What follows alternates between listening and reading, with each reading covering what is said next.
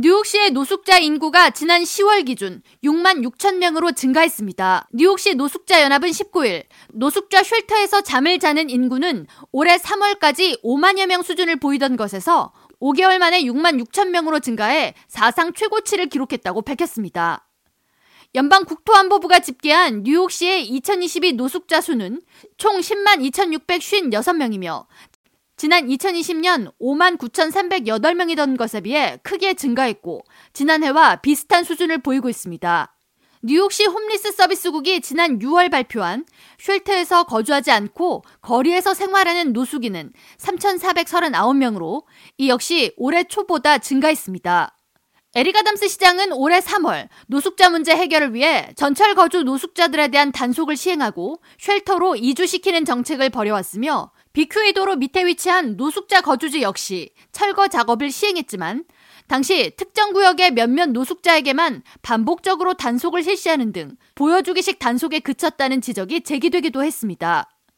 노숙자 연합은 뉴욕시 shelter로 옮겨진 노숙자의 70%가 수용된 지 일주일 내에 모두 떠났다고 밝히며 뉴욕시는 저렴한 주택 공급을 통해 노숙자 문제를 해결하라고 촉구했습니다.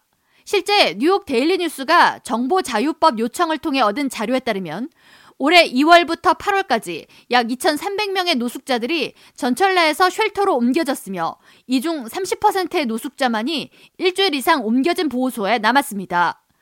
쉘터를 떠나는 노숙자들은 통금 시간이 엄격하고 규율이 정해진 노숙자 보호소는 사람들이 살고 싶어 하는 장소가 아니다. 혹은 노숙자 쉘터는 안전하지 않다 등을 이유로 머무를 수 없다고 답했습니다. 이에 대해 팍스뉴스는 19일 뉴욕시의 노숙자가 점차 늘고 있는 상황에서 정신질환을 앓고 있는 노숙자들을 강제 입원시키겠다는 에리가담스 시장의 정책이 성공을 거둘 수 있을지 의문이라면서 시 전체의 정신과 환자를 위한 병상수가 충분치 않을 수 있다고 우려를 표했습니다. 이런 가운데 연방정부는 뉴욕을 포함한 전미 대도시에서 심각한 문제로 거듭나는 노숙자 문제를 오는 2025년까지 25%까지 줄이겠다는 목표를 밝혔습니다. 백악관은 19일 노숙자 올인 전략을 통해 노숙자 문제가 심각한 뉴욕과 LA 등 도시들이 저소득층을 위한 아파트를 더 건설하도록 장려하고 주택 공급에 장애가 되는 규제는 개선하겠다고 설명했습니다.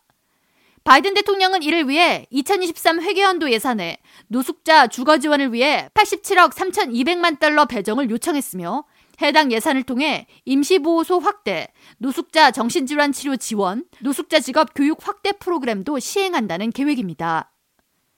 K라디오 전영숙입니다.